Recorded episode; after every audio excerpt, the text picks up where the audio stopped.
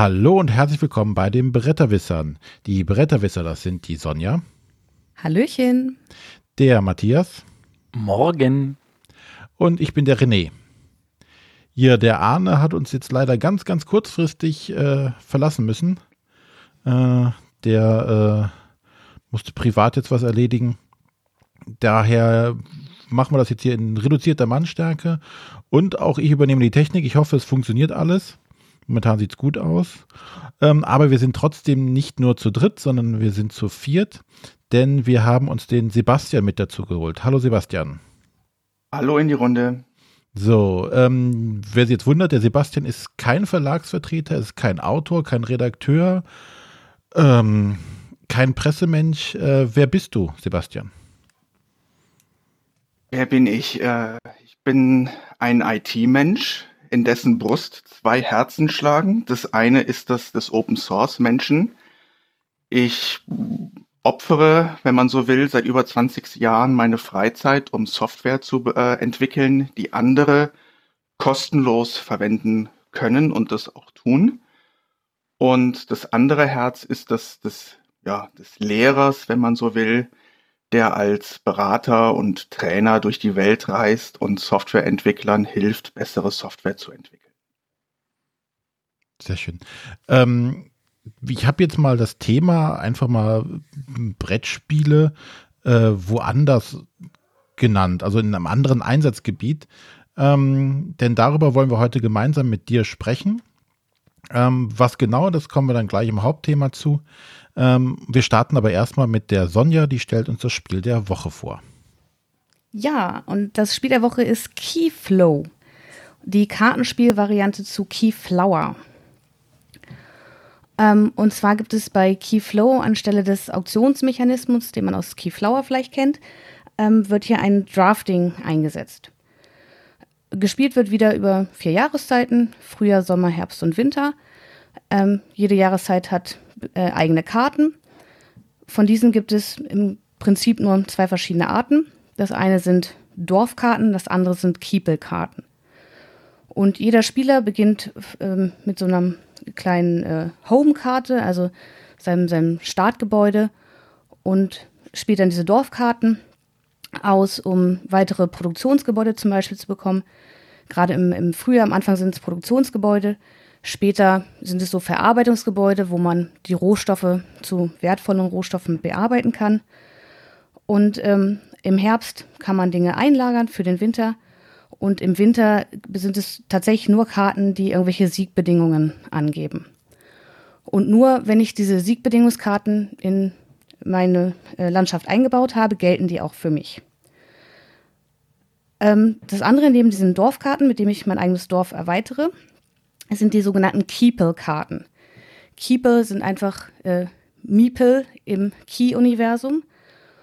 Und ähm, die Keeple-Karten kann ich verwenden, um entweder an meinen eigenen Gebäuden die Arbeiter einzusetzen oder ähm, je nach Keeple-Karte auch bei meinem rechten oder linken Nachbarn dessen Gebäude zu nutzen und die Funktionen, die diese Gebäude ermöglichen. Und ähm, ja, wir draften halt diese ganzen Karten. Und ähm, so versuche ich mir da halt äh, mein, Dorf aufzubauen. Und von diesen Endwertungskarten bekomme ich zu Beginn fünf auf die Hand. Das heißt, ich kenne einen Teil der Endwertungen, die im Spiel sind. Ich kann davon aber nur eine zwischen Herbst und Winter ausspielen. Die anderen werden zusammengemischt und dann auch gedraftet. Das heißt, ich kenne zum einen nur den kleinen Teil der Karten, die im Spiel sind. Und ich weiß auch nicht, welche davon ich letztendlich bekomme. Trotzdem muss ich versuchen, mein Dorf irgendwie auf irgendwas auszurichten, womit ich am Ende hoffentlich Siegpunkte bekomme. Ähm, dabei ist noch ganz interessant, ähm, es kann auch Karten geben, die äh, die gleichen Ressourcen oder die gleichen Kiebel benötigen. Ähm, zum Beispiel kriege ich Karten für Kombinationen aus Schwein und Schaf und für die andere aus Rind und Schaf. Dabei kann ich jede Ressource, jedes Tier, jeden Arbeiter kann ich nur einmal in dieser Endwertung verwenden. Das heißt, ein Schaf, was ich für die eine Wertung verwende, kann ich nicht für eine andere verwenden. Und das ist eigentlich alles, wie das Spiel im Groben läuft. Bei den Arbeitern ist es noch so, es gibt Karten mit ein, zwei oder drei Arbeitern. Die kann ich grundsätzlich erstmal überall einsetzen. Sobald aber an einem Gebäude schon eine Karte liegt, muss ich eine Karte mit mindestens zwei Kiepeln spielen. Und wenn schon zwei liegen, brauche ich mindestens drei. Und mehr als dreimal kann ein Gebäude pro Spiel nicht verwendet werden. Und so muss ich halt auch mal ein bisschen überlegen, möchte ich jetzt mein Dorf erweitern? Für die Gebäude im Dorf bekomme ich ähm, auch Siegpunkte bei Spielende, wenn ich sie aufgewertet habe. Jedes ähm, Gebäude hat ähm, eine Ressource oder ein Fertigkeitsplättchen, was ich benötige, um es aufzuwerten. Und diese Ressource brauche ich auch auf der Karte. Das heißt, wenn die Karte selber diese Ressource nicht produziert, muss ich mit so einer Transportaktion meine Ressourcen irgendwie von A nach B schiffen, damit sie da stehen, wo ich sie verwenden möchte. Und nur für aufgewertete Gebäude gibt es bei Spielende Punkte. Zusätzlich zu diesen Hauptpunkteeinkommen durch die Winterkarten. Ähm, das spielt sich sehr flott, auch gerade im Vergleich zum, zum großen Bruder. Ähm, Würde ich sagen, es ist halb so schnell, dauert es nur halb so lange. Ähm, ja, es ist schnell erklärt. Durch das Drafting spielen auch alle irgendwo gleichzeitig. Jeder sucht sich mal seine Karte aus, gibt die Karten weiter, dann baut man das selber so ein. Und macht mir sehr viel Spaß. Wobei ich sagen muss, dass ich jetzt auch nicht so den großen Vergleich habe. Ich kenne Keyflower, ich habe Keyflower auch schon gespielt, aber es ist halt auch schon ewig her. Vielleicht kann Matthias mal irgendwie eine Einschätzung abgeben. Ich glaube, du hast Keyflower ein bisschen häufiger gespielt. Ich habe Keyflower ganz oft gespielt, habe bis jetzt noch kein Keyflow gespielt, leider. Aber von deiner Beschreibung her klang das sehr, sehr ähnlich, nur schneller. Genau, es fühlt, also ich finde, man, man fühlt auch auf jeden Fall die Ähnlichkeit, aber durch das Drafting fühlt sich dann teilweise doch auch ganz anders an. Also die erste Frage natürlich mir auf der Seele brennt, und da hast du jetzt noch kein Wort dran verwendet, ist WTF dieses Inlay? Da wollte ich noch drauf, drauf kommen. Ach so. Ja, ich verstehe nicht, was man sich bei diesem Inlay gedacht hat. Äh, es sind irgendwie sehr viele, sehr kleine Fächer und kein einziges Fach ist groß genug, dass da der Kartenstapel hineinpasst. Weil es sind so längliche Karten und es sind quadratische Fächer und ich habe keine Ahnung, was man sich dabei gedacht hat. Das klingt gut. es ist wirklich, ja. also du, du, du, guckst das an und denkst dir so, okay, ich schmeiß das Inlay also weg. Sehr schön. Ähm, das hört sich jetzt erstmal so sehr generisch an. Also, was ist der, ja, der, der, das Alleinstellungsmerker von dem Spiel? Was, was, was sollte mich bringen, das zu holen, wenn ich nicht an andere Spiele in dem ähnlichen Themenbereich habe, also Städte aufbauen oder ja, also ich finde halt den Mechanismus ganz spannend, dass ich quasi erst in der letzten Runde mich festlegen kann, was gewertet wird, darauf aber irgendwie hinspielen muss. Da ist natürlich auch ein gewisser Glücksfaktor dabei, aber ich muss mich auch halt taktisch ein bisschen, ähm, ein bisschen flexibel bleiben, zu schauen, ähm, auf was spiele ich jetzt. Okay. Gut, ja. Also, wenn ich jetzt meinen, meine Einschätzung von dem Reiz an dem Spiel nochmal äh, dazugeben darf, mhm. es ist tatsächlich so, dass ein großer Reiz kommt daher, dass du, äh, also zumindest in dem, in dem, alten Spiel war das so, dass du gleichzeitig Aktionen und Auktionen gemacht hast. Dass du halt gucken musstest, möchte ich jetzt erstmal darauf bieten oder möchte ich vorher noch diese Aktion machen oder muss ich zuerst diese Aktion machen, damit ich da bieten kann? Und dadurch, dass die Zahl der möglichen Aktionen in jeder Runde nur größer wird, wurde dieser Reiz erhöht. Vor allem, das hat auch zu sechs wunderbar funktioniert. Jetzt kann genau, also das zählt auch für das Kartenspiel. Das funktioniert auch wunderbar, auch mit fünf oder sechs Spielern. Gerade da ich das so viel halt einfach gleichzeitig passiert. Und äh, ja, den Auktionsmechanismus hat man hier jetzt nicht. Ähm, aber trotzdem ist, muss ich halt überlegen, wie gesagt, diese Kartenstapel pro Jahreszeit sind halt immer ungefähr gleich verteilt, was Kiepel und die Dorfkarten angeht. Und ich muss halt überlegen, möchte ich mein Dorf erweitern, um da vielleicht noch irgendwelche Ressourcen ähm, zu generieren, oder möchte ich lieber Gebäude nutzen? Und ich muss aber bedenken, jedes Gebäude, was ich bei mir einbaue, kann halt auch von meinem linken oder rechten Nachbarn verwendet werden. Damit ermögliche ich denen auch was. Das möchte ich vielleicht gar nicht. Oder vielleicht möchte ich gerade bei meinem linken oder rechten Nachbarn die Gebäude nutzen, weil sie es dann selber auch schwerer haben, ihre eigenen Gebäude zu nutzen, weil sie dann mehr Keeple dahin spielen müssen. Dadurch finde ich, ist es auch eine schöne Interaktion, die das Spiel bietet. Okay, also dir gefällt Mir gefällt es auf jeden Fall. Also ich würde Keyflower, auch wenn ich jetzt Keyflower häufiger gespielt habe als Keyflower, ähm, ich würde mein Keyflower nicht dafür hergeben. Ich finde, es setzt es nicht, aber es ist eine gute Ergänzung, falls man mal ein etwas schnelleres Spiel haben möchte. Mhm. Und richtet sich aber eher an äh, Experten oder wo liegt das Level ungefähr? Ich würde sagen, es liegt etwas unter Keyflower. Also wir haben jetzt auch schon mit weniger spielerfahrenen Spielern gespielt. Ähm, wer halt so dieses, den Drafting-Mechanismus an sich versteht, kann da eigentlich relativ schnell einsteigen. Gut, die einzige Hürde, die es dann noch ein bisschen gibt, dass man halt zu Beginn nicht wirklich weiß, worauf lohnt es sich zu spielen. Mhm. Weil das halt zum einen in jeder Partie anders ist, weil in jeder, es ist ja auch so, dass von den ähm, ganzen Karten, die im Spiel sind, kommen in der Regel nie alle ins Spiel. Das heißt, ich weiß gar nicht, welche Wertungen sind überhaupt drinne und vor allem weiß ich nicht, welche ich bekomme. Und das ist halt, denke ich, anfangs schon schwierig zu verstehen, was soll ich in den ersten Runden machen, wenn ich ja noch gar nicht weiß, für was ich am Ende Punkte bekomme. Ja. Aber wie gesagt, ich würde sagen, gerade im Vergleich zu Keyflower ist es etwas zugänglicher. Okay. Ja, dann noch mal kurz die Eckdaten.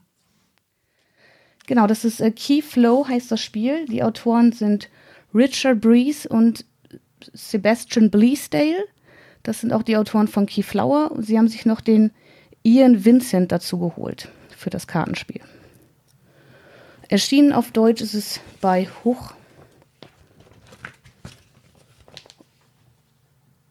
Und den Grafiker kenne ich jetzt nicht. Das ist eine nette Dame. Vicky Dalton, sagt Boardgame Geek. Genau. Das Und nicht von den Dalton-Brüdern. Von den Dalton. Nein, nein, sie ist, die, sie ist mit äh, Richard Breeze verwandt. Okay.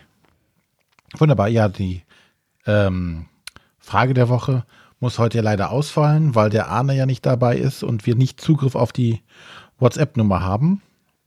Ähm, von daher steigen wir jetzt ins Hauptthema ein. Wie eben schon etwas angekündigt, äh, Brettspiele mal anders. Ähm, und zwar, wo finden Brettspiele noch statt, außer tatsächlich im Spielen? Und ähm, in unserem Beeple-Chat, wo wir alle äh, auch einladen wollen, alle Zuhörer gerne sich da äh, anzumelden, mitzumachen, äh, mitzudiskutieren.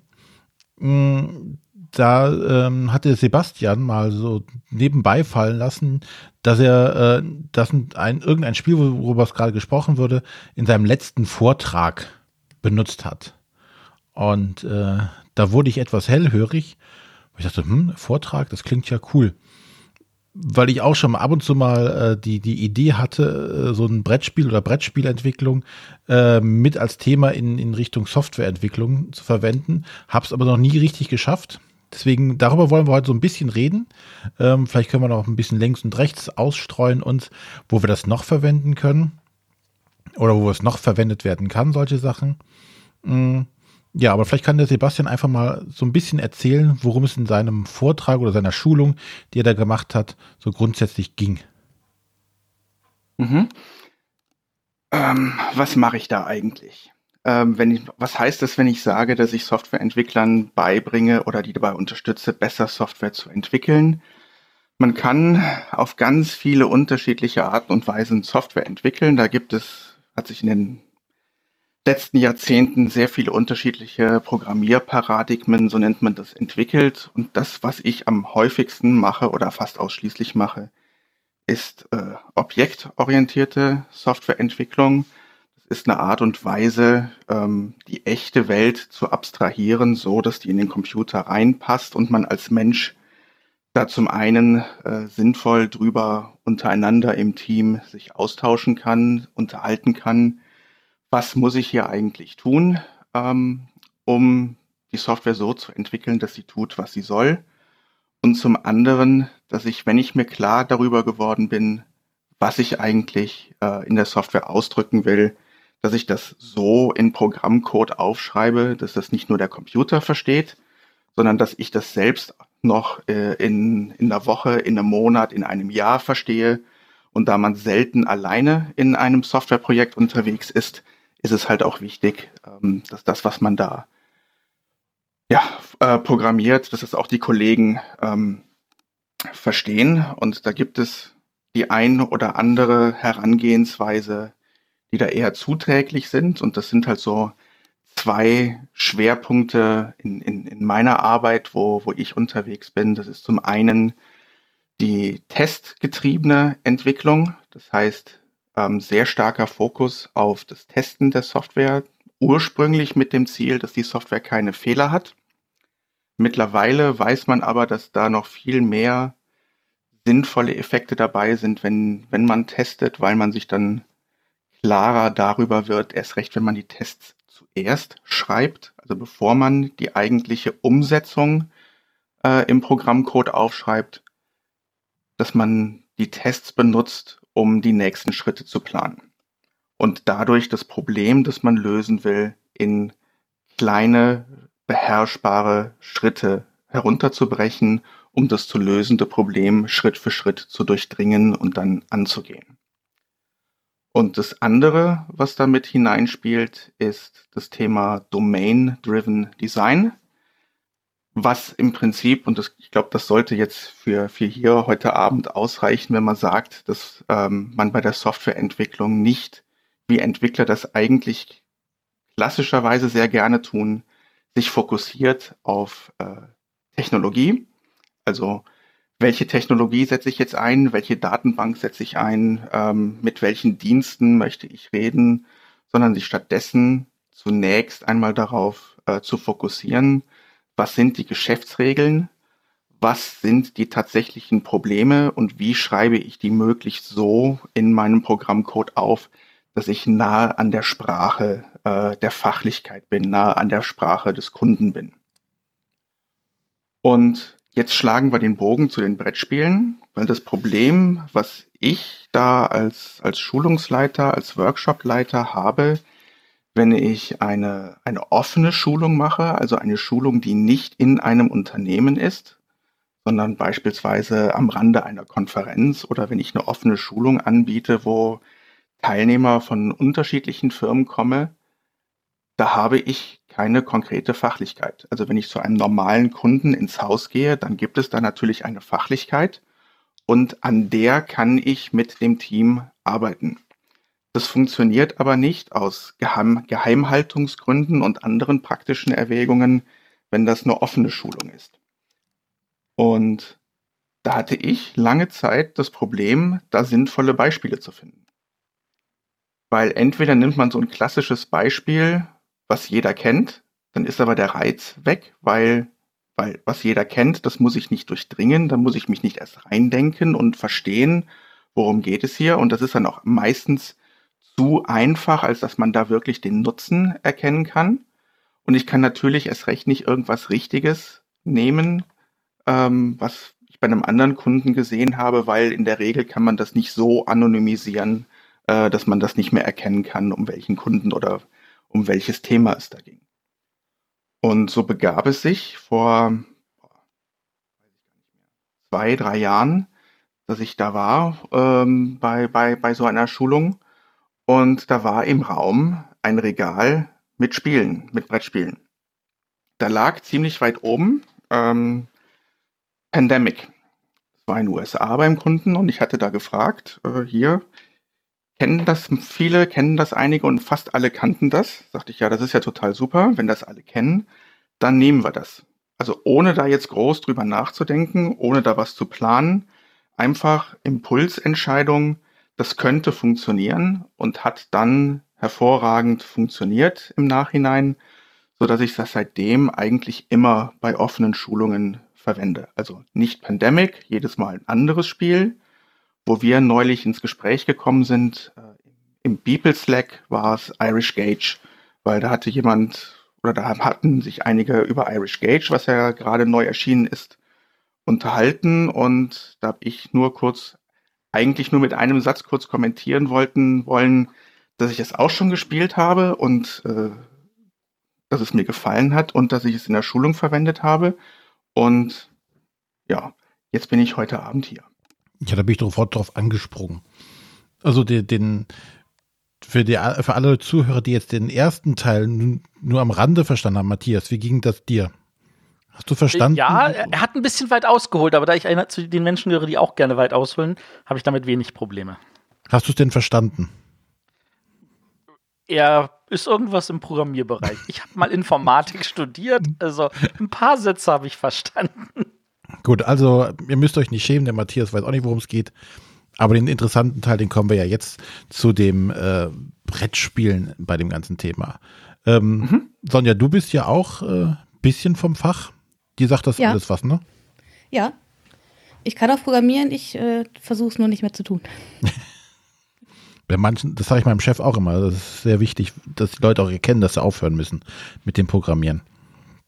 Nee, ich habe halt die Erfahrung gemacht, dass das häufig, was ja eben auch schon angesprochen wurde, äh, das Programm nicht zu, zu, dem passt, was es tun soll, weil die Anforderungen schlecht äh, identifiziert und dokumentiert wurden. Und das ist so der Bereich, in dem ich versuche, mich mhm. zu spezialisieren. Ja, das ist halt so das ganz große Problem, dass viele, viele, viele Unternehmen ähm, noch immer nicht verstanden haben, dass Softwareentwicklung mehr Mensch-Mensch-Kommunikation als Mensch-Maschine-Kommunikation ist. Es ist total einfach, Software so zu schreiben, dass der Computer die ausführen kann. Ja. Es ist deutlich schwieriger, die Software so zu schreiben, dass die Menschen, die daran arbeiten, das verstehen und dass das über lange Zeit ähm, sinnvoll, nachhaltig äh, weiterentwickelt, weiter betrieben, an sich ändernde Anforderungen angepasst werden kann. Äh, ja, und da versuche ich meinen Beitrag zu leisten, dass das äh, funktioniert. Ja, und gleichzeitig machst du noch Brettspiele bekannt. Wie reagieren denn die Leute, wenn du denen was von Brettspielen erzählst oder sowas? Gerade mal so Pandemic, sowas, was die meisten wahrscheinlich noch nie gesehen oder gehört haben, oder? Ja, also bei, bei, bei dem ersten Mal war es ja tatsächlich so, dass da jeder in dem Raum das kannte, ähm, was ich ziemlich lustig fand. Das hat das auch sehr, sehr, sehr einfach gemacht. Und was haben wir da gemacht? Da haben wir ja den, uns den Algorithmus, also das, den, den Mechanismus angeschaut, ähm, wenn eine Stadt infiziert wird und wie dann die Kettenreaktion passiert und haben uns das dann Schritt für Schritt, Test für Test erschlossen, haben erstmal geschaut, wo fangen wir da an, was brauchen wir da als erstes. Als erstes brauchen wir erstmal eine Stadt. Was zeichnet so eine Stadt aus? Eine Stadt hat einen Namen, Super, das war dann der erste Test. Stadt hat einen Namen. Und dann schreibt man genau so viel Code, wie man braucht, dass ich eine Datenstruktur habe, die eine Stadt repräsentiert in meiner virtuellen Welt im Computer und dass ich diesen Namen der Stadt abfragen kann. Und dann kann ich die Stadt infizieren. Was brauche ich dafür? Ich muss irgendwie Buchhaltung haben, dass wenn ich sage, hier, diese Stadt infiziere ich jetzt mit äh, dem schwarzen Virus, dass das äh, irgendwo gespeichert wird und dass ich das wieder abfragen kann. Das waren dann die nächsten Tests.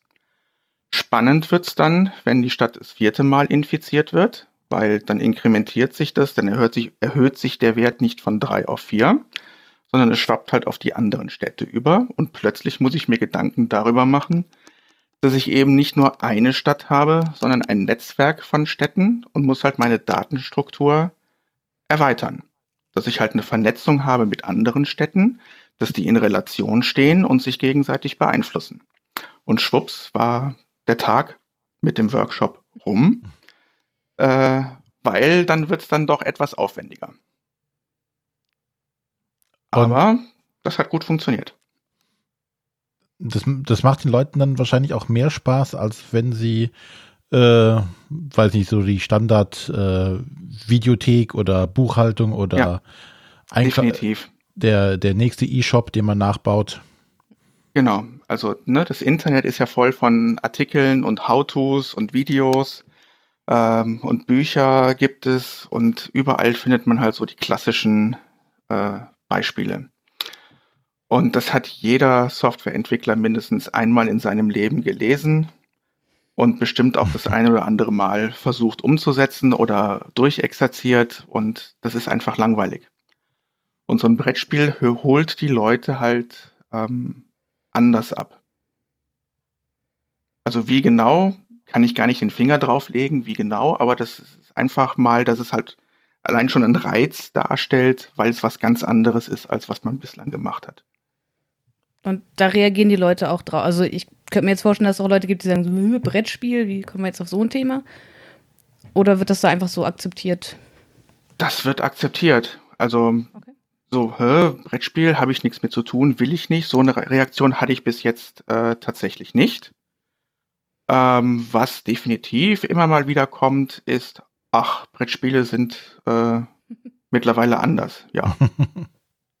Aber gut, das, das, das kriegt man ja auch in anderen Kontexten mit. Na klar. Ja. Ja, ich finde das ganz spannend. Wie gesagt, diese, diesen Ansatz da, dieses, das ist, was ich mal, auf das auch zu Matthias schon gesagt hatte, wenn wir gerade darüber sprechen, über dieses sehr, sehr starke Eurogames, wo ich mal sagte, pff, das ist mir zu anstrengend und das erinnert mich zu sehr an Arbeit. Mhm. Ne, dieses, was ich nachvollziehe. Dieses, ja, ich muss hier meine Züge soweit optimieren, ist wie als würde ich meinen Code auf der Arbeit optimieren müssen, damit ich genau das Ziel erreichen kann, was ich haben möchte. Und ähm, ich wahrscheinlich aus Grund dessen einfach sehr stark auch zu diesen Ameritrash-Sachen tendiere, wo ich sage, okay, das kann ich nicht vorhersehen. Da wird gewürfelt, da gibt es Zufälle, und ähm, da lässt sich natürlich dann, die Eurogames lassen sich bei sowas natürlich deutlich schöner wahrscheinlich ähm, ja, aufbauen oder abtesten, weil die, die Regeln da wahrscheinlich viel klarer sind, oder? Ja, die Klarheit der Regeln ist halt das, was äh, da geht den meisten Teilnehmern von so einem Workshop äh, das Herz auf, weil die zum ersten Mal klare Anforderungen in ihrem Leben kriegen ähm, ich, ich, mag jetzt mal dazu eine Theorie in den Raum werfen. Ähm, mhm. Also ich glaube tatsächlich, dass das auch einer der Gründe ist, warum ich an Eurospielen so viel gefallen habe, weil ich halt tatsächlich nicht mehr im Informatikbereich arbeite. Weil ich halt mit meinem Studium mehr oder weniger 2004 abgeschlossen habe und seitdem keine Computer mehr programmieren möchte. Was damit zusammenhängt, dass meine Professoren alles noch, also damals, es waren halt Mathematikprofessoren, entsprechend trocken war das ganze Studium ähm, es gab so gut wie keine Informatikprofessoren damals und das hat einfach keinen Spaß mehr gemacht. Und das, was mir dann jetzt irgendwie in den letzten Jahren gefehlt hat, kann ich mir jetzt halt über solche Eurospiele dann wieder nachholen. Wahrscheinlich ist das halt der große Unterschied zwischen uns, René. Das kann gut sein, ja. Und was ich jetzt noch dazu schmeißen möchte, um die Theorie noch ein bisschen anzufüttern, ähm, viele, also nicht viele, aber einige der äh, ehemaligen Juroren, die schon seit einigen Jahren nicht mehr dabei sind, zum Beispiel der Jochen Kortz, der ja auch Gründungsmitglied der Jury ist, der war Richter.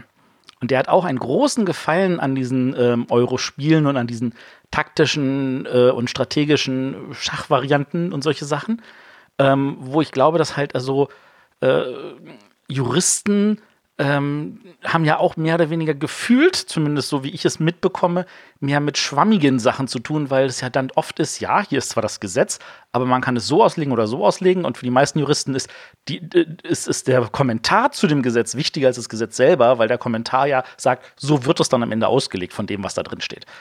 Und das könnte ich mir vorstellen, führt sie auch eher so in diese Richtung. Aber das ist eine grobe Idee, die ich jetzt nicht irgendwie äh, beweisen kann, sondern wo ein Gefühl nur drin ist. Ähm, aber zurück aber, zu diesen, zu diesen Beispielen, toll. Also. Ja, dann mal zu einem an oder zu, mal kurz äh, zu dir, Matthias. Du bist ja beruflich bedingt, hobbybedingt grundsätzlich an Brettspiele gewöhnt in, im Alltag. Gibt es denn auch Bereiche, wo du schon gesehen hast, da kamen Brettspiele vor, wo du es nicht erwartet hättest?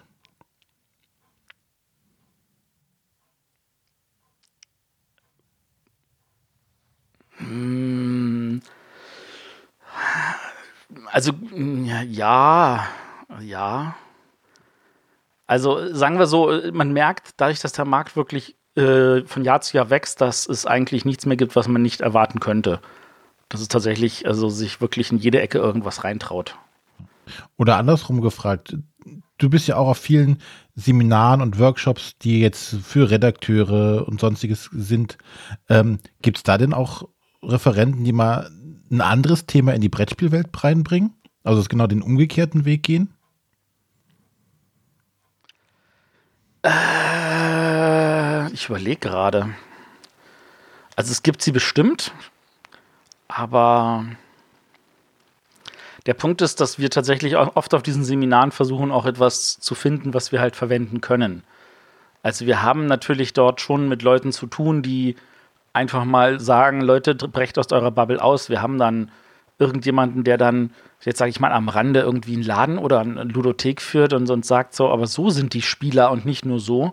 Mhm. Äh, wir haben dann auch mal einen Juristen, der sagt, und so müsst ihr das handhaben in euren äh, äh, Verträgen, damit das auch etwas wasserdichter wird. Ähm, und das, das ist sicherbar und das nicht.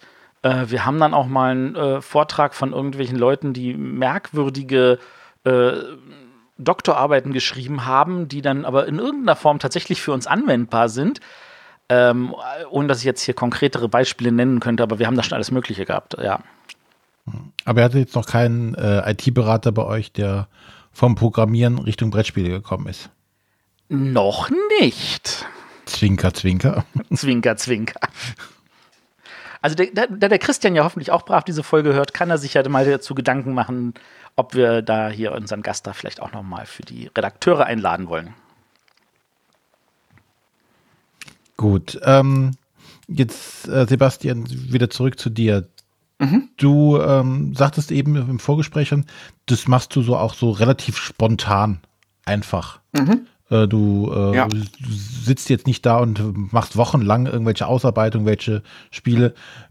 Was ähm, sind so die Auswahlkriterien für das Spiel, was du dann zum Beispiel verwendest in so einem Workshop? Die Auswahlkriterien, ähm, das ist schwierig. Ähm, weil ich glaube ich gar keine Kriterien habe, die ich jetzt so benennen mhm. könnte. Mhm. Das ist ein Bauchgefühl. Also das letzte Mal, als ich das gemacht habe, das war tatsächlich der, der konkrete Fall, weswegen wir heute Abend hier sprechen. Das war ähm, das Irish Gage. Und ich hatte den Termin für diesen Workshop und das war weniger als eine Woche hin, als das Irish Gage hier bei mir ankam und ich das auf den Tisch gebracht habe mit meiner regelmäßigen Gruppe. Übrigens auch alle Softwareentwickler, wie das halt so ist. Ähm, und das hat uns gut gefallen und schon beim Spielen fiel mir halt auf, okay, ähm, die, die Regel, wie die Dividende berechnet wird und dann ausgeschüttet wird, was ja eine der vier möglichen Aktionen ist, wenn, wenn man Irish Wir sollten Gage, vielleicht mal unseren Hörern kurz erklären, was ist Irish Gage für ein Spiel, weil ich glaube tatsächlich, ja. die meisten Hörer kennen es nicht. Was ist Irish Gage für ein Spiel? Das ist, ich würde es jetzt mal als 18xx Lite bezeichnen. Höre ich da Widerspruch, weil ich, ich selbst habe noch kein Nein. 18xx gespielt, aber das war klang für mich, als ich das gesehen habe, als das könnte ein Einstieg äh, in diese Kategorie von Spielen sein. Die würde ich definitiv unterschreiben. Es ist ein 18xx Lite, ähm, aber erklär trotzdem mal kurz unseren Hörern vielleicht so in drei, vier Sätzen, was macht man in dem Spiel, damit sie sich ein Gefühl dafür vorstellen können. Hm? Es gibt fünf Eisenbahngesellschaften, an denen man Anteile erwerben kann in, äh, durch Auktionen. Und in dem Augenblick, wo ich mindestens eine Aktie, einen Anteil an einer solchen Eisenbahngesellschaft habe, kann ich für diese Eisenbahngesellschaft Strecken verlegen. Und ich glaube, da ist schon der Unterschied zu dem normalen 18XX, weil da darf das nur derjenige, der die Mehrheit der Aktien hat. Ja. Richtig? Das stimmt. Genau. Und also wenn ich dran bin, kann ich halt sagen, ich möchte äh, eine Auktion durchführen für eine Aktie oder ich kann Strecke bauen für eine Aktien, für eine Eisenbahngesellschaft, an der ich mindestens eine Aktie habe. Oder ich kann aus einer Town eine City machen, indem ich da einen Bedarfswürfel einsetze. Und vierte Aktion, ich kann sagen, die Eisenbahngesellschaften sollen Dividende auszahlen. Und dann wird halt Eisenbahngesellschaft für Eisenbahngesellschaft angeschaut äh, und überprüft, wie viele ähm, ja, wie viele, wie viel Dividende werfen die jetzt aus? Dafür greift man in einen Beutel, zieht zufällig drei farbige Würfel raus und die Städte, in denen entsprechende Würfeln liegen, werfen dann Dividende ab und dann zählt man da halt, ob das jetzt ähm, wie viel Geld da zusammenkommt und das wird dann durch die Anzahl der ausgegebenen Aktien äh, dividiert und dann kriegen entsprechend den Anteilen die Spieler das Geld. So kurz und knapp sind die Regeln. Und irgendwie fand ich halt, ähm, warum genau, kann ich nicht sagen. Der Bauch hat gesagt, das ist gut. Das, äh, das füllt den Tag.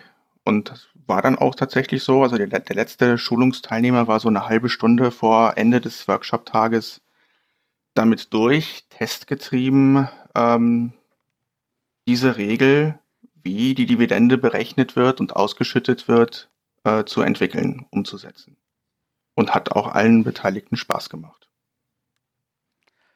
Gibt es das Gefühl, dass diese Spiele dann irgendwie gelöst sind?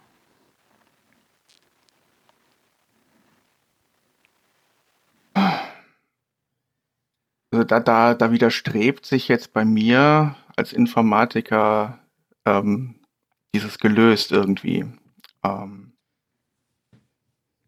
also ich würde, ich würde jetzt nicht behaupten, dass das so ein Spiel wie, wie Irish Gage eines ist, was ich jetzt, ähm, also allein da, dadurch, dass es den Zufall gibt, kann ich das ja nicht in dem Sinne lösen wie, wie andere Spiele, ne? indem ich alles auf, äh, aufzeichne, au aufzähle, was man an möglichen Zügen machen könnte. Aber ich glaube, das meinst du auch gar nicht. Nee, das meine ich. Ähm, nee, ähm, ja, also ich weiß nicht, ob ich Irish Gate jetzt tatsächlich nochmal nehmen würde. Vielleicht noch einmal. Weil sonst wird es für mich, äh, glaube ich, auch zu langweilig. Weil ich möchte auch jedes Mal äh, eine andere Herausforderung haben. Weil sonst wird es, glaube ich, schwierig, ähm, beim Unterstützen der Teilnehmer über den Tag hinweg, weil ich gehe dann von Teilnehmer zu Teilnehmer und ähm, setze mich dann so fünf bis zehn Minuten immer abwechselnd neben einen hin und, und gucke, wo steht der gerade, was hat der gerade für Probleme. Und das ist schon im, im, über den Verlauf von einem Tag schwer, ähm, schwer immer im Kopf zu behalten, ähm, bei dem, wo ich gerade bin, hatte der das Problem schon beim letzten Mal, als ich da war und wie habe ich ihm da geholfen. Und ich glaube, wenn ich das dasselbe Spiel mehrmals nehmen würde, dann ähm, hätte ich das auch über die unterschiedlichen Instanzen und Ausprägungen des Workshops hinweg, dass ich nicht weiß, wem habe ich jetzt schon was erklärt und was muss ich vielleicht nochmal äh, erklären. Du hast natürlich jetzt das Problem, dass nicht so viele Spiele im Jahr rauskommen, dass du da eine große Abwechslung haben könntest. ah.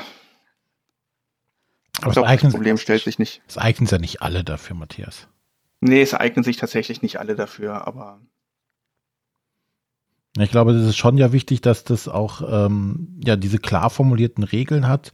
Und ich glaube, man könnte relativ schnell feststellen, wenn man sich jetzt irgendein x-beliebiges Spiel aus dem Regal greifen würde und sagen so, komm, das bauen wir jetzt mal nach, ähm, wo da vielleicht gegebenenfalls Schwächen sind, wenn man es halt einfach nicht oder Regelschwächen oder Formulierungsschwächen, wenn man das tatsächlich nicht ein- oder deutungsfrei äh, implementieren könnte an der Stelle dann würdest du relativ schnell feststellen, okay, da müsste man vielleicht nochmal dran arbeiten. Ich glaube, das ist das eine und das andere ist, ähm, innerhalb von einem Tag, was halt so die normale Länge für so einen Workshop ist, kann ich auch von so einem Irish Gage nicht alles äh, von den Leuten erwarten, dass sie das umsetzen. Da muss man immer sich etwas rausnehmen, eine, eine Untermenge der Regeln, die sinnvoll ist, also die für sich genommen noch ähm, sinnvoll ist, dass man auf den ganzen Rest des Spiels äh, verzichten kann. Beispielsweise bei dem Pandemic ähm, mit, mit den Städten und dem Infizieren oder bei Irish Gage mit, ähm, äh, mit, mit den Dividenden oder bei, bei Clans of Caledonia, was ich, was ich auch schon mal verwendet habe, äh, wie der Markt funktioniert.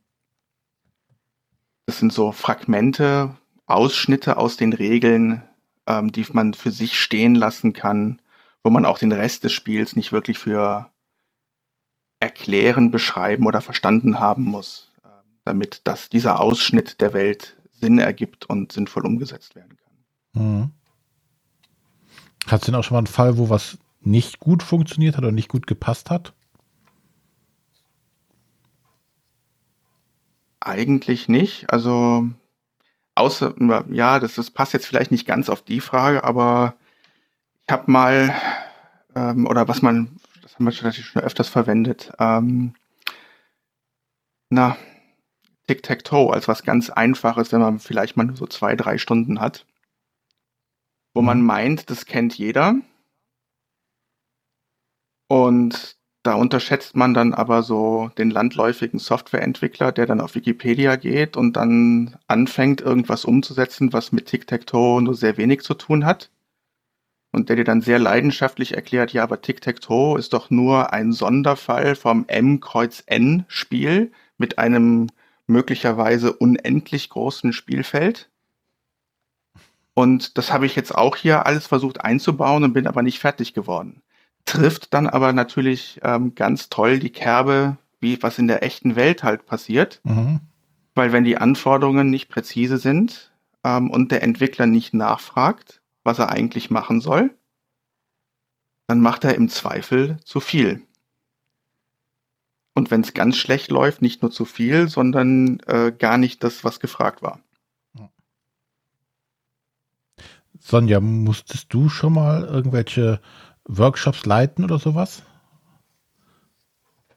Ja, ich habe Azubi-Workshops mal gemacht. Hast du dann das Bedürfnis schon mal gehabt, das irgendwie mit Brettspielen zu verbinden?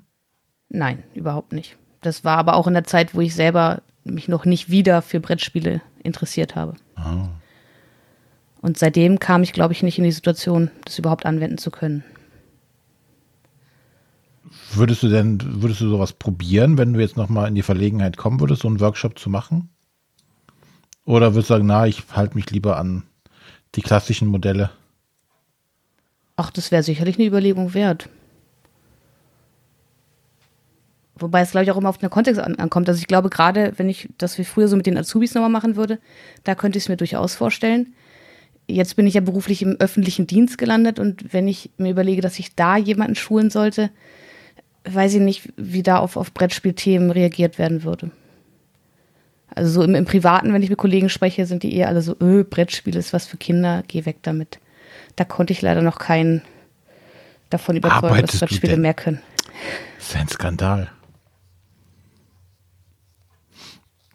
Ja, aber ich kenne das, also das, dieses, dieses Feedback kenne ich auch, aber trotzdem, ich nerv die Leute auf der Arbeit auch damit. Ähm, ja, Matthias, Hast du noch Fragen? Du bist halt so still. Ja, ich, ich höre halt interessiert zu. Ähm, äh, für mich stellt sich tatsächlich die Frage, ähm, inwieweit das, ähm, also was, welch, welche Eigenschaften manche Spiele noch, äh, also ich meine, du hast jetzt ein paar Spiele genannt, sowas wie Pandemie, Irish Gage, ähm, die sich halt relativ gut geeignet haben, weil sie halt bestimmte Bedingungen erfüllen. Und ich frage mich halt gerade, woran du bei dem Spiel erkennst, dass es die Bedingungen erfüllt, dass es sich für sowas eignen kann. Hm, das weiß ich leider selber noch nicht. Ich habe das jetzt schon seit zwei Jahren ungefähr immer mal wieder gemacht. Aber so wirklich, also ich kann, ich kann noch nicht die Kriterien fix machen. Es ist ein Bauchgefühl.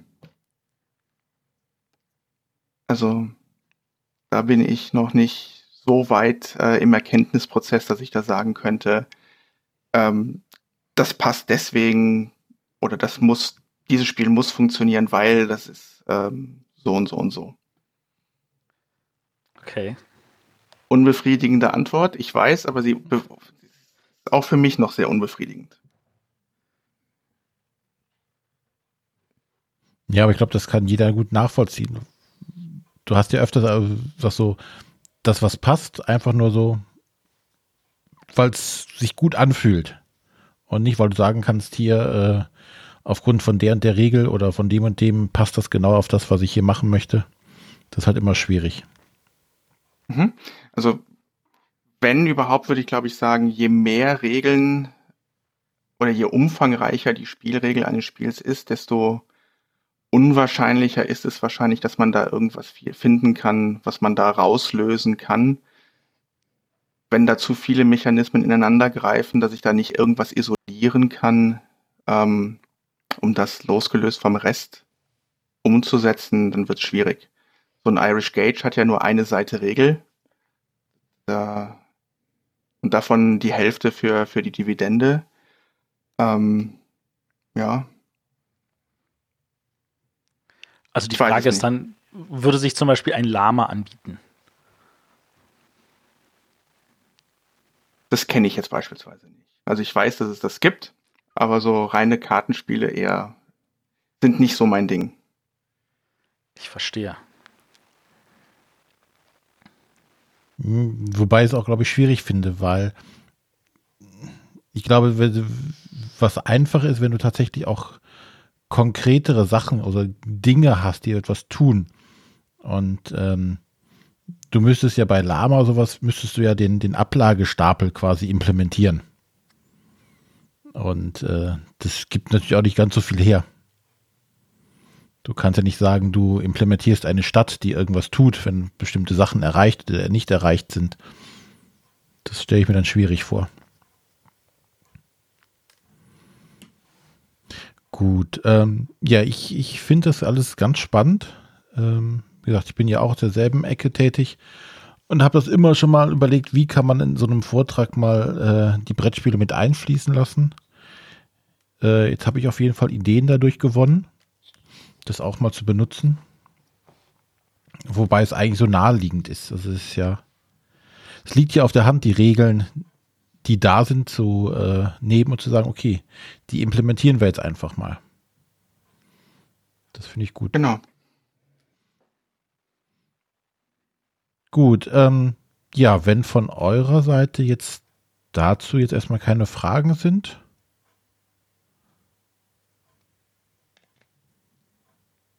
Scheint nicht so.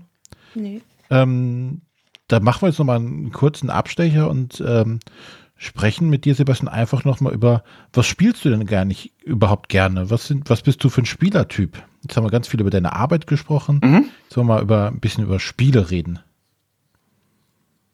Was sind so deine Highlights?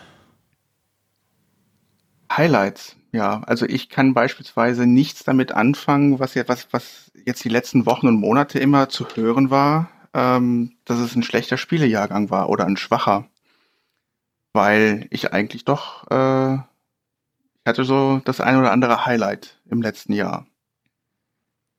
Oh, spannend, äh, erzähl. Äh, ich ich finde sowohl ähm, komplexe Euros sehr spannend, aber auch äh, das ein oder andere im, was man immer mal so gerne als Ameritrash bezeichnet oder ja, keine Ahnung, was, was, was habe ich gerne gespielt im letzten Jahr? Ich finde Brass super, ich mag Everdell, ich habe Teotihuacan sehr gerne gespielt. Escape Plan ist super, Root ist super. Eigentlich. Das schreibe ich alles. Jahr. Ja. Ähm, wenn man vom Euro ein bisschen weggeht, das Who Goes There fand ich sehr gut. Auch wenn ich es bis jetzt nur ein oder zweimal gespielt habe. Weiß nicht, kennt ihr das? Nee, ich nicht. Nee. Nee. Das ist ein, ja, ein Battlestar, also in einem Satz ein Battlestar Galactica ähm, mit der Geschichte von das Ding. Ah, das war ein Kickstarter, ne? Das war ein Kickstarter. Ja, ja, ja, genau. ja, ich erinnere mich.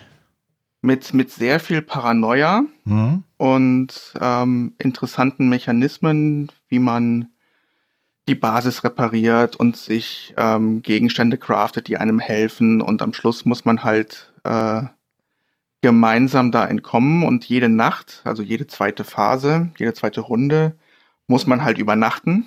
Und wenn man alleine übernachtet, dann ist das schlimm. Also muss man immer jemanden finden, der bereit ist, äh, das Zimmer mit einem zu teilen. Und wenn der andere aber dann infiziert ist, dann infiziert der einen in der Nacht. Und da wächst dann im Laufe des Spiels äh, die Paranoia und war, war ganz gut. Also hat uns Spaß gemacht in der Runde auf jeden Fall. Muss man nicht da auch am Ende sich irgendwie, wenn man flieht, entscheiden, wie man zurücklässt? Genau, genau. Und am Schluss, also bei der ersten Partie äh, hatten wir zwei Überlebende, äh, ich und einer meiner Mitspieler. Ich war nicht infiziert und wusste, dass ich nicht infiziert bin und habe mich dann leider dazu entschlossen, meinen Mitspieler mitzunehmen im Hubschrauber. Äh, und der war infiziert und damit haben wir das Spiel verloren. Hätte wir hätten aber auch können. verloren, wenn ich ihn nicht mitgenommen hätte, weil er hatte die Karte. Ja, also das klang damals von der äh, Beschreibung ganz lustig. Ja, sehr. Ich sehr mag ja diese Verräter-Dinger. Der Matthias ja nicht so sehr. In meinen Augen funktionieren sie mal nicht. Bei Battlestar funktioniert's. Ja, aber das ist die Ausnahme, die bestätigt, was ich gesagt habe.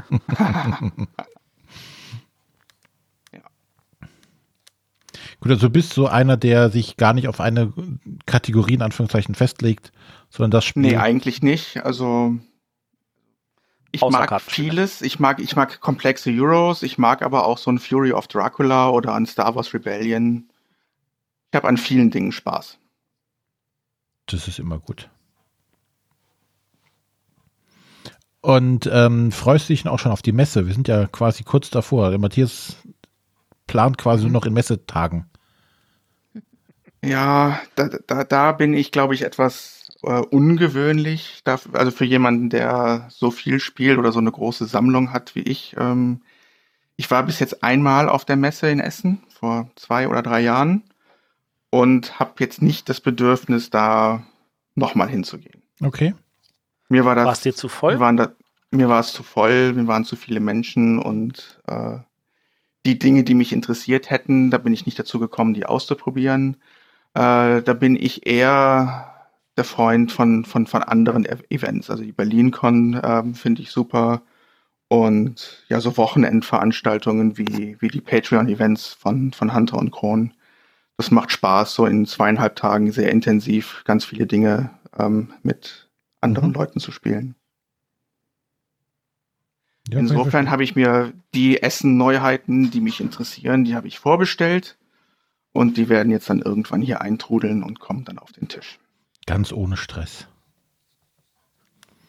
Genau, ganz ohne Stress. Bin gespannt, wann Cooper Island beispielsweise hier aufschlägt. ah. Matthias, kannst du das nicht beschleunigen? So war das jetzt nicht gemeint. Gut. Ja, ähm, Matthias, Sonja, habt ihr noch irgendwelche offenen Punkte? Nee. Tatsächlich überlege ich die ganze Zeit. Also ich meine, ich habe ja, also als ich noch programmiert habe vor doch ein paar Jährchen ist das her, da habe ich tatsächlich mal auch versucht, so, so, so zu überlegen, wie kann ich denn was umsetzen. Das war damals beim Spiel des Jahres 2000, Torres. Und da, da, ich meine, das ist, das ist noch, sage ich jetzt mal, ein relativ einfaches Spiel, wenn man das für zwei Spieler umsetzt. Das wird natürlich komplizierter, wenn man es für vier Spieler umsetzt. Ähm, das wäre jetzt so das, wo ich überlegen würde, so, das wäre etwas, was man vielleicht noch dafür nehmen könnte. Ähm, ich, ich bin, bin, immer noch an diesem Knackpunkt, wie viele Regeln sind zu viel Regeln, wie viele Regeln sind zu wenig Regeln ähm, damit das halt für so, so ein Projekt sich halt anbieten könnte. Und ähm, ich bin mir sicher, sowas wie ein äh, also du hattest jetzt, also weißt du, so ein, so ein, so ein Irish Gauge hat halt den Vorteil gegenüber den regulären 18xx, dass du, sage ich jetzt mal, dass die Spielerinteraktion geringer ist. Und auch bei einem Pandemie, dadurch, dass es kooperativ ist, kann man die Spielerinteraktion mehr oder weniger messen beziehungsweise kann man sie immer vom günstigsten Fall ausgehen. Äh, wie gehe ich da bei Spielen um, wo die Spielerinteraktion vielleicht sehr viel höher ist? Also nur um das äh, nochmal klar zu sagen, also ich habe niemals oder ich habe niemals in so einem Workshop das die komplette Regel umgesetzt, ne? nie komplette Spiel okay. implementiert, sondern immer nur einen Ausschnitt, einen Mechanismus rausgegriffen, dem der möglichst gut isoliert, losgelöst vom Rest des Regelwerks ähm, betrachtbar ist. Okay. Das Von daher gibt es da halt keine, keine Spieler und keine Interaktion äh, und nix. Das macht's leichter. Sondern halt nur jetzt bei, beispielsweise im Fall von, von Irish Gauge eine entsprechende Datenstruktur, wo halt drin steht, ähm, diese Eisenbahngesellschaft ist in folgenden Städten und äh, vertreten und in diesen Städten ist der und der Bedarf. Und wenn jetzt drei bestimmte Würfel aus dem Beutel gezogen werden, wie viel Dividende kommt dann dabei raus? Ich verstehe. Also alles andere wäre, glaube ich, zu viel. Also das würde man in einem Tag nicht unterkriegen. Nee, in einem Tag wahrscheinlich sowieso nicht. Aber ich versuche ja immer zu überlegen, also ähm, es gibt ja jetzt auch so, so sage ich jetzt mal, so ein. Es ist, äh, ich, ich sag mal so, das ist so ein gefühlten zweiter Frühling, äh, wenn ich bedenke, wie, wie viele Spiele inzwischen halt auch in Form von Apps oder entsprechenden irgendwie Programmen auf Steam und ähnliches umgesetzt werden. Mhm. Und ähm, ich meine, das, das, also, also als ich noch, ich, ich habe ja auch ein bisschen mit objektorientierter Pro äh, Programmierung zu tun gehabt. Ich habe ja auch gelernt, man, man setzt das halt schön brav in kleine Module um und dann programmiert man sich halt für die verschiedenen Sachen halt diese kleinen Funktionen, ähm, wobei man halt gucken muss, dass es nicht zu klein ist und nicht zu groß. Und ähm, ich frage mich immer, inwieweit man da halt auch, sage ich jetzt mal, so eine Art Bibliothek anbauen kann, ähm, dass es immer leichter wird, diese ganzen verschiedenen Spiele, die sich auch wirklich aufgrund ihres Erfolges anbieten, dass man sie umsetzt, dass man da halt möglichst viel davon immer wieder wiederverwenden kann. Mhm. Gewinnt man dafür ein Auge, dass man sagt, ah, ich sehe dieser Mechanismus, der ist auch mal wieder da. Ich meine, ich betrachte das dann jetzt auch noch mal so aus der, äh, wenn man halt einen Prototypen auf, der, auf, dem Tisch hat, dann sieht man sofort, ah ja, das ist der Mechanismus, den gab es schon in dem Spiel, mhm. das ist der Mechanismus, den gab es schon in dem ja. Spiel. Ähm, da hat man ja auch so ein gewisses Auge dafür. Ähm, wie, fängt man dann an, irgendwie auch dann ich meine, man, man, wenn man so eine Fortbildung macht, oh Gott, du merkst, das, das Formulieren der, der, äh, der, der, Frage ist ein bisschen komplizierter. Kein ähm, Problem. Ähm, äh, setzt du dann irgendwann auch mal Elemente, die du in irgendeinem äh, Workshop hattest, in den nächsten Workshop ein und sagtest, okay, das hat jetzt irgendeine andere Gruppe schon mal genutzt, nutzt das bitte auch mit für folgende Aufgabestellung. So, jetzt habe ich versucht, hm. mal raus eine Frage zu machen.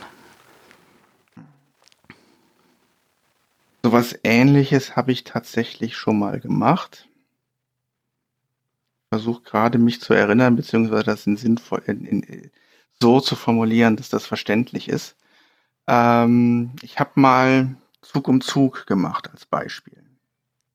Und auch da natürlich wieder nur einen Ausschnitt der Regeln. Und zwar, wenn ich eine Strecke habe einer bestimmten Länge und in einer bestimmten Farbe, sollten die Teilnehmer ähm, ein, eine Funktionalität entwickeln, die die Frage beantwortet, also für diese Strecke in dieser Farbe mit dieser Länge, kann ich da meinen Zug platzieren mit einer bestimmten Menge von Karten. Ja, und die Karten haben ja dann auch Farben, beziehungsweise mit der Lokomotive den Joker.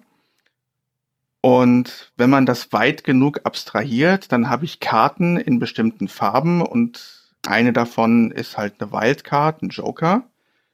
Und wenn man das so weit abstrahiert, dann kann man das in andere Spiele natürlich übernehmen. Wo es halt auch Karten gibt, die unterschiedliche Farben haben. Ob das dann sinnvoll ist, weiß ich nicht. Also es widerstrebt mir äh, als Softwareentwickler in den allermeisten Fällen zu stark zu generalisieren, weil je stärker ich generalisiere, um das wiederverwendbar zu machen in anderen Kontexten, desto schwammiger wird das. Je schwammiger das ist, wird, desto weniger spezifisch kann ich es testen und desto weiter ist es in der Regel von, von der Sprache der Fachlichkeit vom Rest des Unternehmens weg. Deswegen versuche ich halt so spezifisch wie möglich immer zu entwickeln. Aber ja, bestimmte Dinge kann man da wahrscheinlich rausziehen, abstrahieren und wiederverwendbar machen. Ich meine, es gibt ja genug Standardbibliotheken, die eigentlich in mehr oder weniger fast jeder Software irgendwie genutzt werden. Genau, das ist Tech, aber das ist aber dann technische Infrastruktur. Technische Infrastruktur ist super. Ähm, die möchte ich aber getrennt haben und getrennt betrachten von den Funktionseinheiten, die meine konkrete Fachlichkeit ähm, darstellen. Man, man spricht ja, ja gerne immer von, von der 80-20-Regel.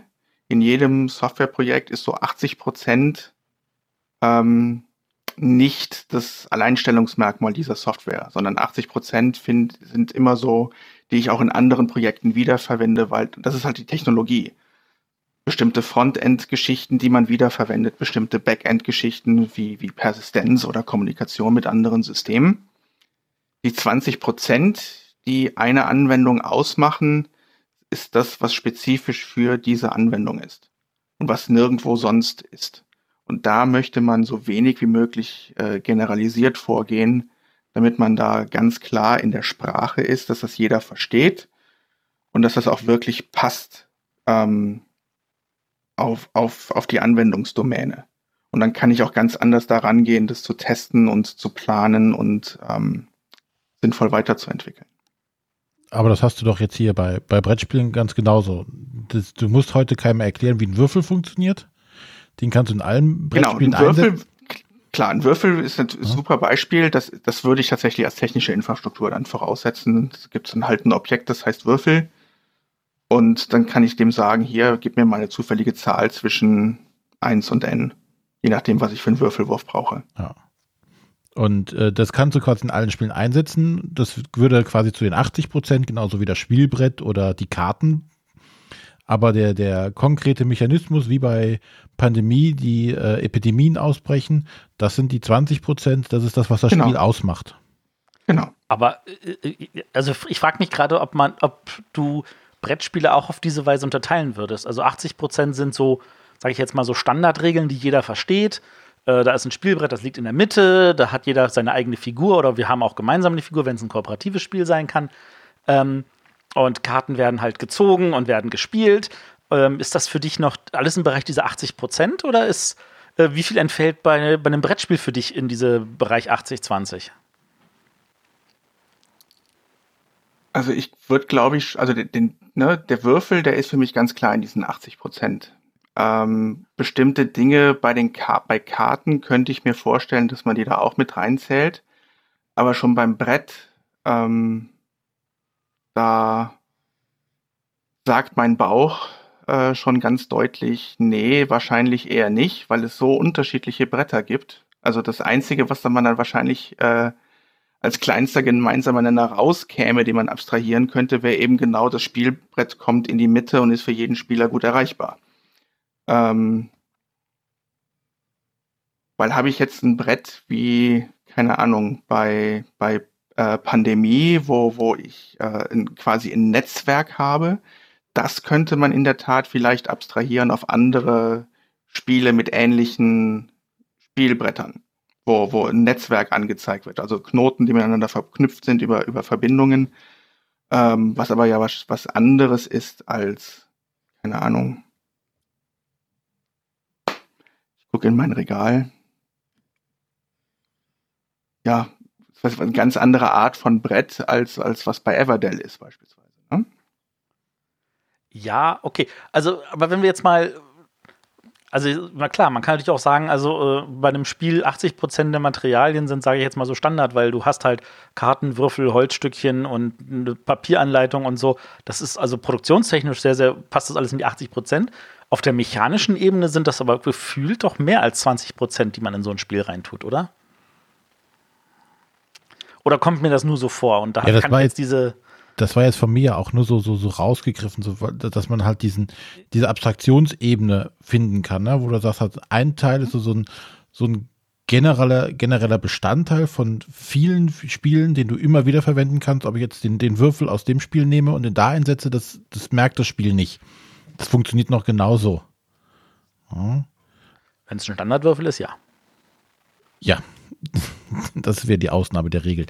Ähm, das meinte ich einfach nur, ob's das, ob es da tatsächlich eine 80-20-Regel gibt.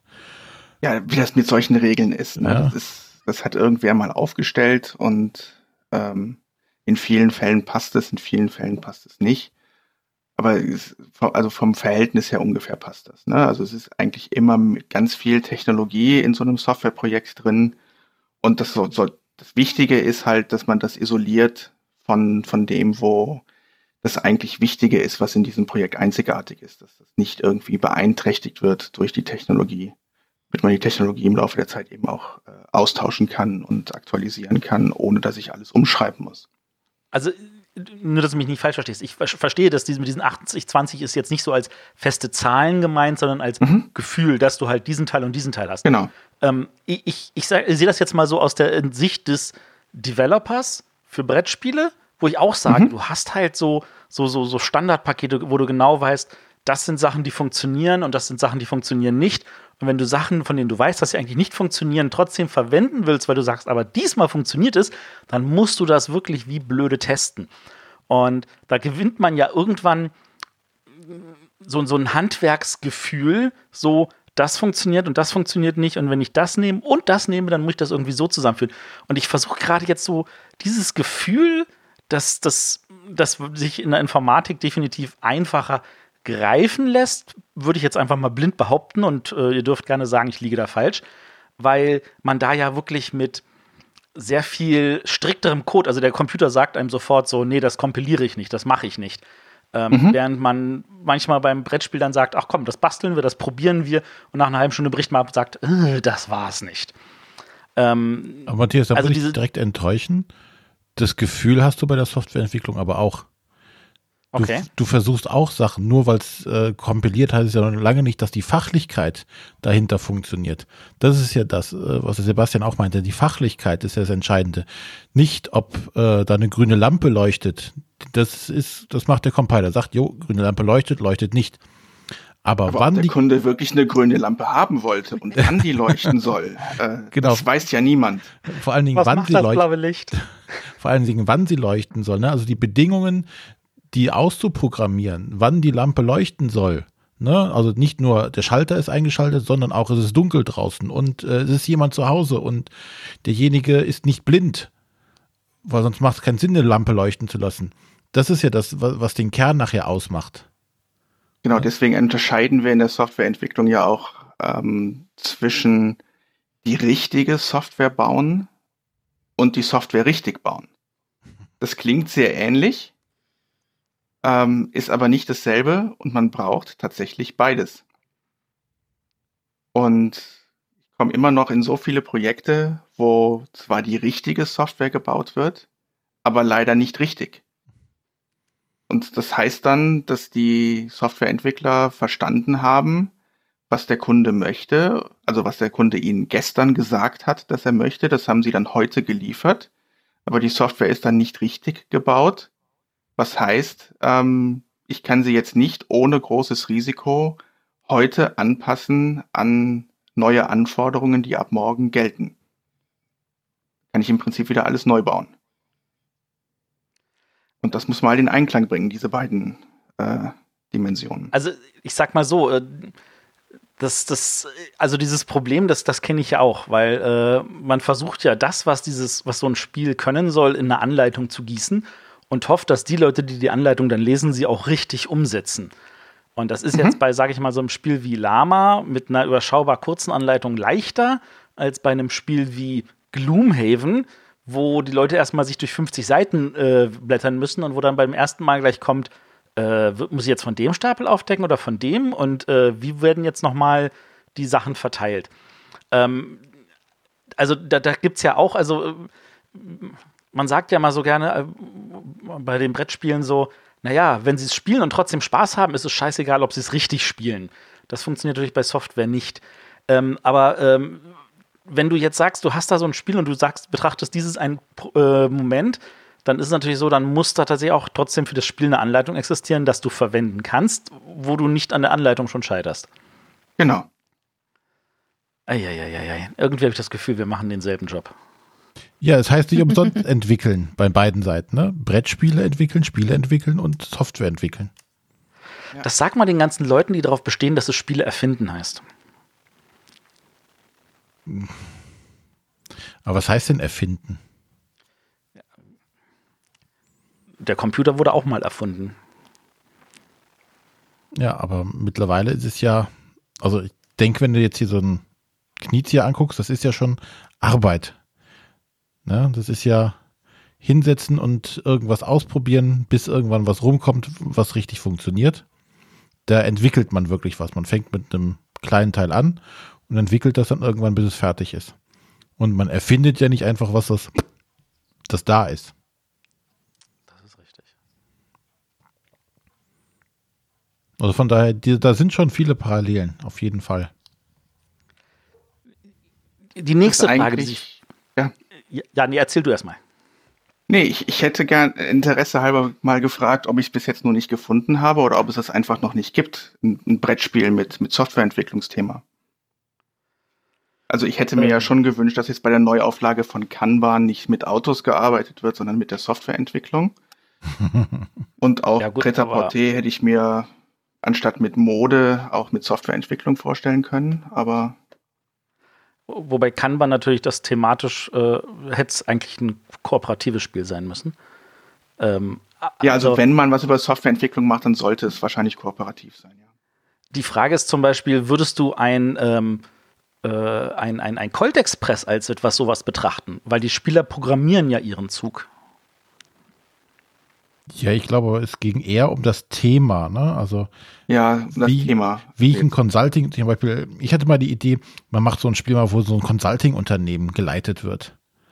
Wo ich Aufträge mhm. an Land ziehen muss und meine Consultants dahin schicken muss und ich muss die, die können zwar nur 50 Prozent der Anforderungen, die da sind, aber ich verkaufe sie, könnten sie 100 und habe dann ein gewisses Risiko, dass da das Projekt den Bach runtergeht. Also, so wie es in der Realität halt ist.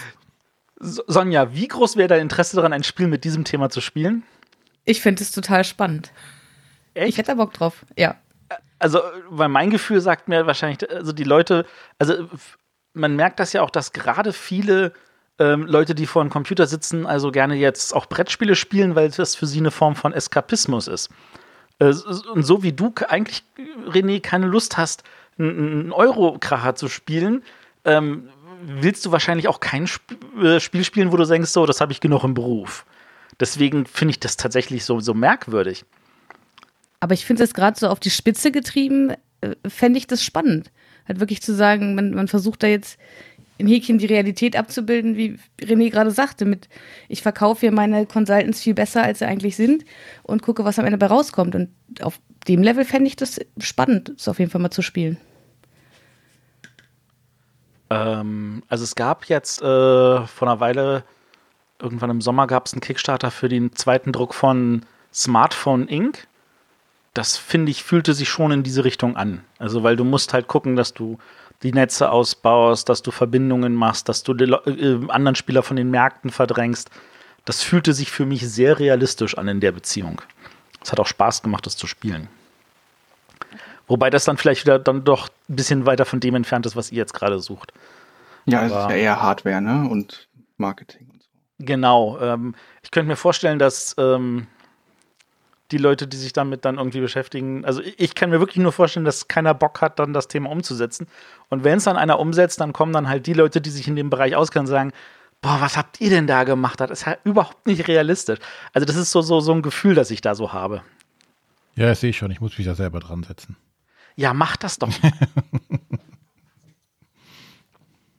ich war mal, oh Gott, wie lange ist das jetzt? Fünf Jahre oder so her war ich auf einem, auf einem Barcamp an einem Wochenende und da haben wir eine Session gemacht, wo wir einen Prototypen entwickelt haben und ähm, na, wie hieß das? Ähm, Forbidden Island haben wir transformiert in die Softwareentwicklung.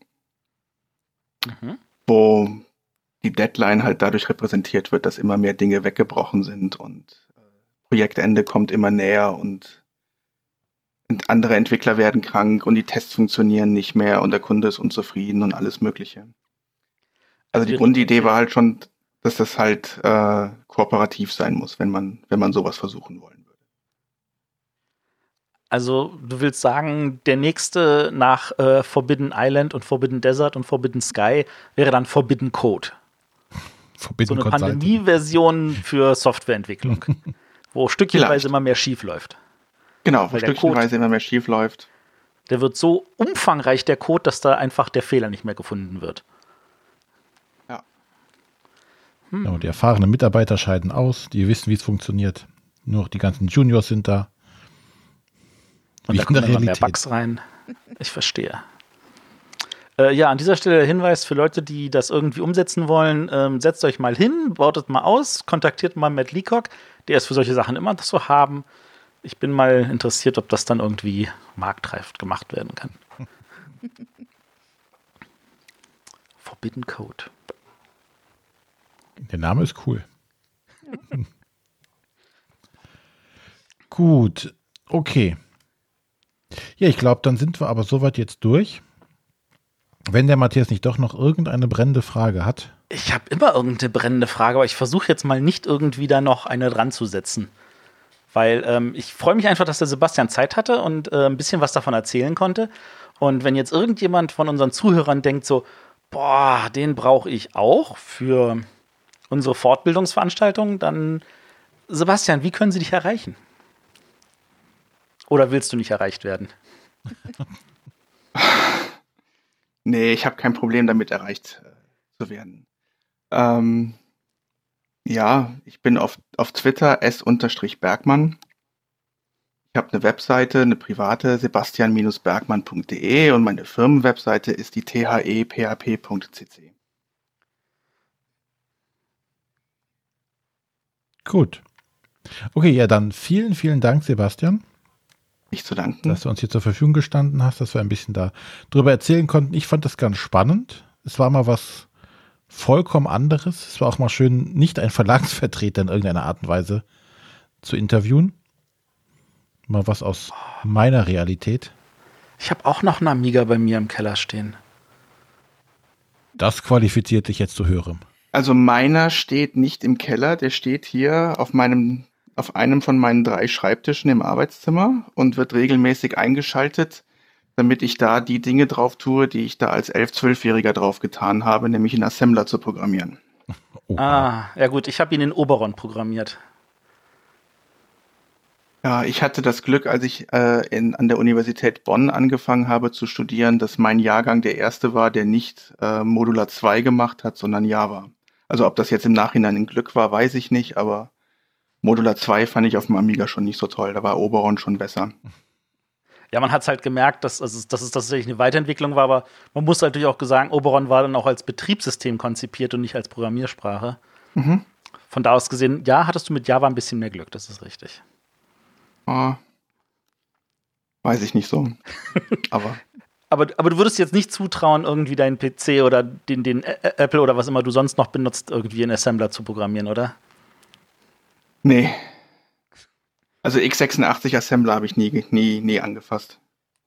Verstehe. Also auf, auf Unixoiden-Systemen immer nur äh, C oder, oder dar darüber, also Sprachen darüber. Ähm, auf Assembler-Ebene bin ich da nie runtergegangen. Verstehe. Einfach das Bedürfnis nicht gehabt. Schade, dass der Arno jetzt gerade nicht da ist. Der hat jetzt schon wieder mit den Ohren geschlackert. Zu viel Fachbegriffe. Ja, wahrscheinlich. Wahrscheinlich. Ach, aber das, mein Gott, ein guter alter Amiga-Freund, das ist ja wundervoll hier. Der sieht aber auch wirklich schick aus bei dir. Also ich bin jetzt mal gerade auf deiner Webseite für die Hörer. Du hast ja da echt so ein schönes Gehäuse da gebastelt. Da gab es einen Kickstarter für. Echt? Ah. Ja. Es gibt Firmen, also insbesondere hier in Deutschland, die auch heute noch für die klassischen Amigas von vor 30 Jahren neue Hardware bauen jedes Jahr. Mann, Mann, Mann. Schau mal einer an. Es wäre ein teures Hobby nicht genug. Wie? Was gibt's denn noch teures außer Hardware? Jetzt sag nicht Brettspiele. So ein ja. Lama kostet keine 10 Euro. Ja. Kickstarter ist aber so teuer geworden. Äh, ich weiß, was du meinst ja, wie gesagt, vielen, vielen Dank, dass du uns hier Rede und Antwort gestanden hast. Das war tatsächlich Gerne. sehr spannend. Vielleicht hat die Sonja noch irgendeine Frage? Nee, mir fällt nichts weiter ein. Alles klar. Gut, ähm, falls äh, die Hörer noch, den Hörern noch auffällt, dass wir irgendwas vergessen haben, hätten, hätten sagen sollen, können jetzt entweder den Sebastian direkt kommentieren oder äh, kontaktieren oder ihr kommentiert es unter die Folge, schreibt uns auf Twitter oder Facebook oder Instagram eine Nachricht oder ähm, schreibt, äh, sendet uns eine Sprachnachricht an die Nummer, Matthias. Äh, jetzt hast du mich 010 5444 843. Ich bin vorbereitet. Ha. oh verdammt. 01705 444843. Genau. Genau. Und ähm, ja, die nächste Sendung oder Sendungen werden dann schon von der Messe sein, ne, wenn ich das richtig sehe. Nee, wir haben noch ein Special vom Pegasus Pressetag. Ah. Genau. Genau. Noch ein Special und dann hört ihr uns erst alle wieder von der Messe live. Und direkt nach der Messe. Ich viel Spaß auf der Messe. Pause. Dankeschön. Danke. Danke. Ich würde ja sagen, komm mal am Stand vorbei, aber da du hast ja schon gesagt, du fährst nicht zur Messe, was ich völlig nachvollziehen kann. Ja, ja, ich, äh, dieses Jahr äh, schaffe ich es halt zeitlich auch nicht. Ich bin da irgendwie unterwegs. Ist ja kein Ding. Zwischen zwei Kunden am Reisen. Dann würde es genügend andere Events geben, wo man sich vielleicht mal persönlich kennenlernt. Genau. In diesem Sinne, bis zum nächsten Schönen Mal. Schönen Abend noch. Tschüss. Tschüss. Tschüss.